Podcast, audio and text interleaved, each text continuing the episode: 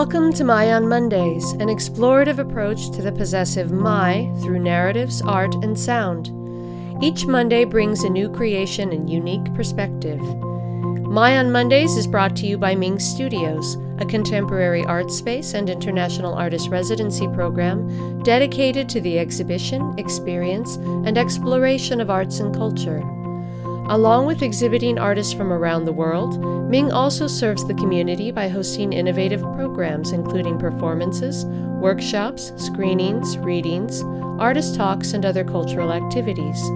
For more information, or if you'd like to participate in My on Mondays, you can visit our website at mingstudios.org.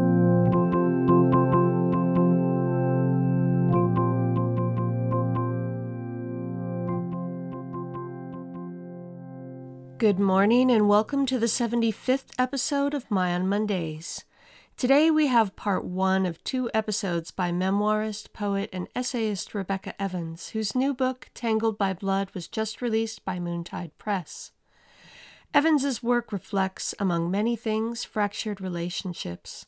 This fracturing influences every subsequent relationship, carrying scars and wounds throughout one's life. Evans weaves disability, domestic violence, and a fight for survival throughout her narratives, hoping to start conversations, create awareness, compassion, and tolerance.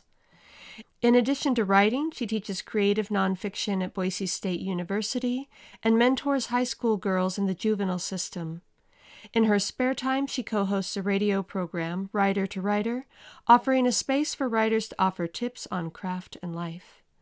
Her poems and essays have appeared in Narratively, The Rumpus, Entropy Literary Magazine, War, Literature and the Arts, the Limberlost Review, and a handful of anthologies. And she's co edited an anthology of poems, When There Are Nine, a tribute to the life and achievements of Ruth Bader Ginsburg, also from Moontide Press. Her piece today is titled My Way of Becoming Whole, which is a reading and exploration of her memoir in verse, Tangled by Blood. I'm Rebecca Evans, and I'll be reading from my memoir in verse, Tangled by Blood.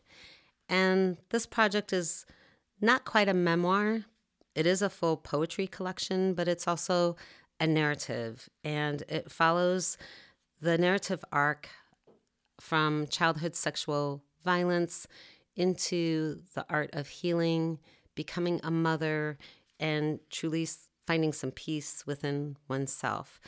So the poems are not for the weak of heart, and I do want to offer a trigger warning that they do contain sexual childhood violence, but they are not graphic in nature, but do take care of yourself. And I'll start off, um, and I'll talk a little bit between these poems, but I'll start off with a poem towards the end of the book where it's a little bit nicer. And this poem is entitled At the End of My Shrinking.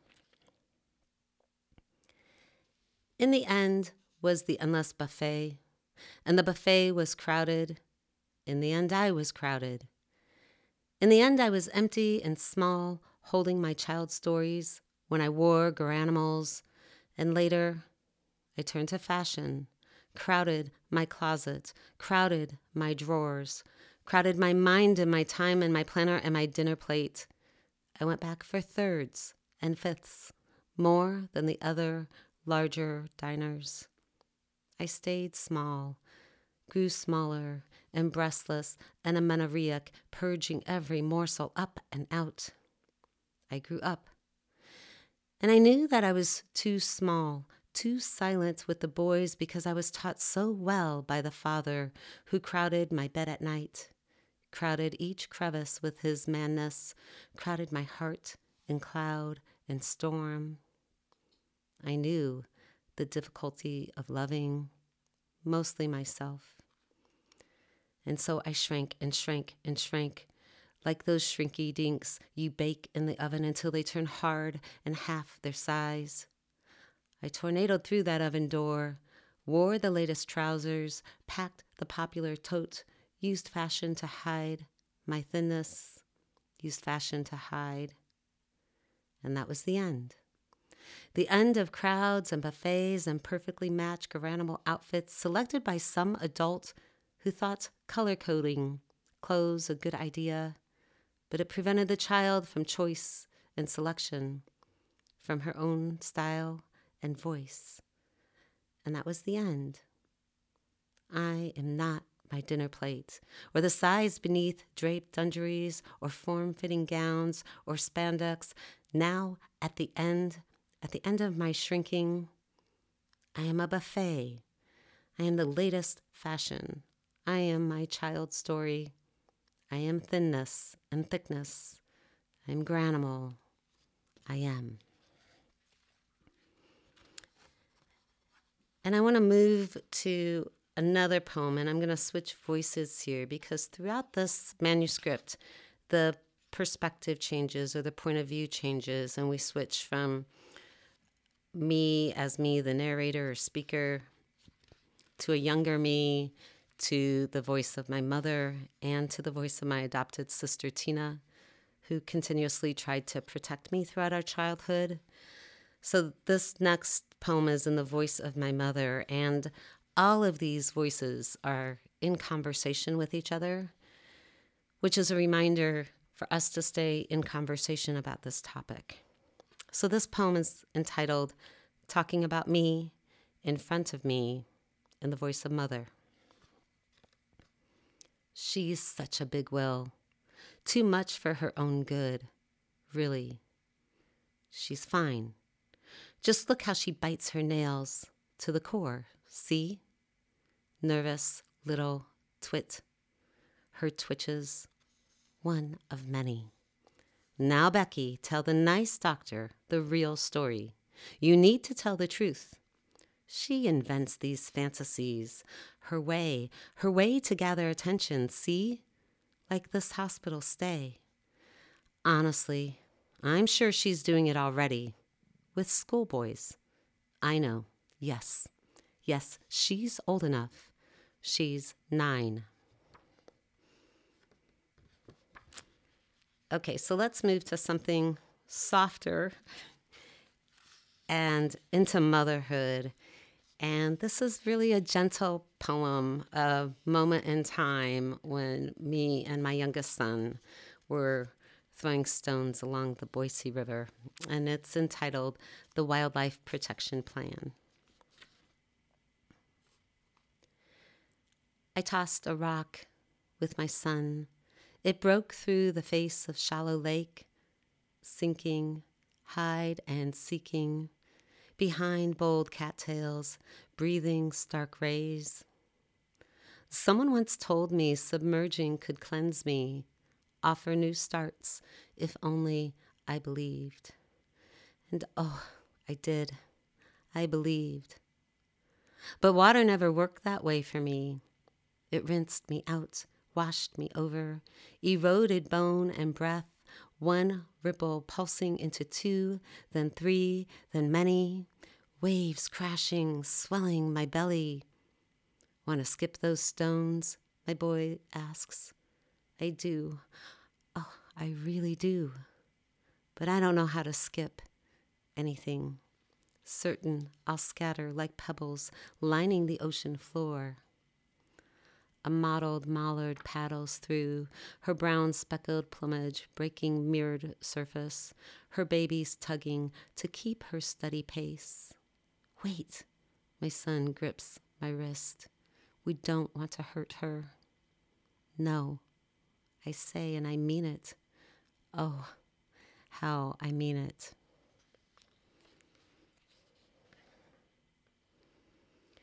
So, in the center of this book is a six part poem.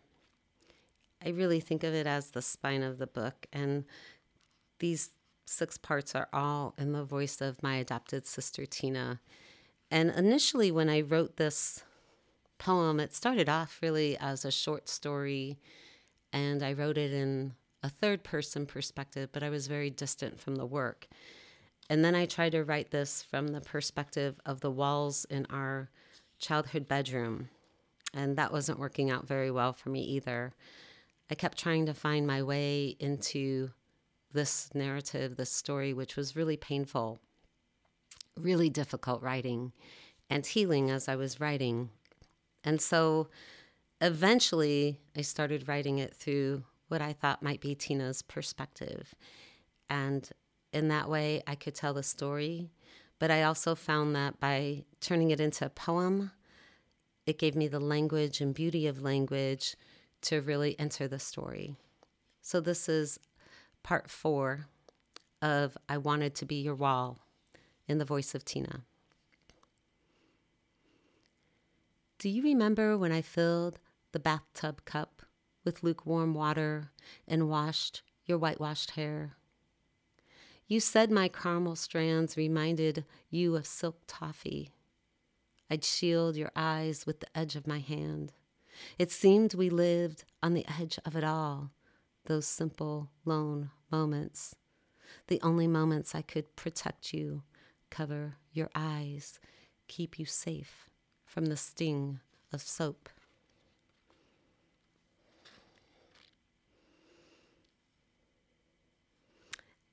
And then I'm going to read a poem. This is a little longer prose poem. And since I write both um, essays and poems, I'm a memoirist and an essayist and a poet, a lot of my poems tend to be longer. Um, so this probably falls into that category. But this poem comes back later in the book. And again, the poems are in conversation with each other. So I do have throughout the manuscript, there's a couple golden shovels, which is where you take the last stanza or couple stanzas of a poem and you use the words to form um, the last word of the end line of another poem. And so if you read down the right side of another poem, you'd read the other last stanzas from a different poem in the book. Typically, poets will do um, or perform a golden shovel on a poet that they really revere or admire. But I wanted to do a golden shovel of some of my own poetry in this book because of the way childhood sexual trauma returns in a different form, how it lingers and stays with the victim and interrupts other relationships in their life. So, this poem, mostly Garlic and Cilantro, is a po- prose poem, but it does come back later. And this poem is towards the end of the book, again, where it's a little nicer. I quit smoking. I started chocolate. I quit hot sauce but added tiger balm to my neck at night. I quit weighing myself and purchased a scale for the puppy litter and another to measure my anxiety. I quit counting calories and carbs. I counted the number of friends still circling once I turned wilty and wise. I quit turning over a new leaf and decided old leaves can be ironed between waxed sheets along with shaven bits of crayons, preserving autumnal beauty. I never quit coloring, but I quit shadowing my lids. I kept my Reds of Worth satin lipstick. I wore it while I wrote, believing my words improved with a respected L'Oreal glossed across my mouth. I kept my bamboo sheets, aloe socks, my hot tub beneath the Idaho star dripping sky. I wanted to smoke because I wanted a habit that felt normal, wanted the taste of something other than bile on my tongue. I quit swiping my pits with aluminum laden deodorant. I started noticing my aroma mostly garlic and cilantro. Not unpleasant, but who wants to smell like a main course first thing? I quit consuming chemicals through my skin, within my food, in the news. I started collecting volunteer marigolds, rebirthing them near companion plants so maybe a community could be cultured, one that deters aphids and slugs. Okay, I never was a smoker. Not a real one, but I tried. One time, under the influence of angel envy, I smoked someone else's pack, flicked the ashes on a fake gas flame. I framed my beds with sprouted garlic and enticed predators, praying mantises and ladybugs, to prey on the unintimidated creatures. I invited the pollinators, the honeys, the bumbles, the hummingbirds, and purposely deposited milkweeds seducing the monarchs. I kept my hair long, told myself I looked either a mermaid or a crone. I kept my wardrobe and color coded methods, organizing scarves and the tone of poetry and spices, and yes, sometimes men. I embraced mid 50 invisibility. There's magic in remaining unseen, and resentment once you understand you're unheard or silenced or worse. Though, what's worse? I quit praying for myself and started kneeling for the dead, the departed, the broken-hearted. I spilled my ink on square pages and gave spare change to tzedakah and lit extra candles and incense cinnamon with sage and cloves. I added cloves to coffee. I added more honey to bagels and oatmeal and chai and bruises and scabs and marigold petals. I quit trying to smoke.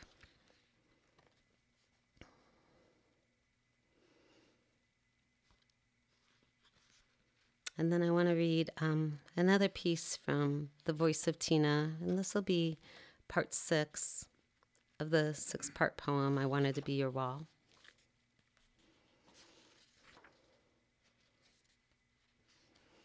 In our aftertime, I'd wrap you, sweet baby sister, curve you in my arms, wait till your heart slowed and your eyes slid low. Then I'd sing you tell me my breath reminded you of buttercorn, and I pray my essence stay and linger with you. And then I thought I'd end on circling back around to mostly garlic and cilantro. And what I tried to do later in the book, like I said, was create conversations between the poems, not just switching um, POVs and different voices that could offer perspective and conversation, but also the poems evolving and in conversation with themselves. So when mostly mostly garlic and cilantro come back, um, it is now an erasure poem, which I think happens to us. We begin maybe erasing some of those memories, filling back holes within ourselves that were left um, as we begin healing. So this is mostly garlic and cilantro, part two as an erasure. I started weighing the puppy litter to measure my friends. I turned wise. I decided bits of beauty color my worth. I wore my words with respect. I kept my star. I wanted the taste of something pleasant in my skin, in the news. Okay, I never was angel. I invited myself and poetry and magic in. I kneel for the broken. I lit candles and cloves. I added honey to bruises and petals. Thank you.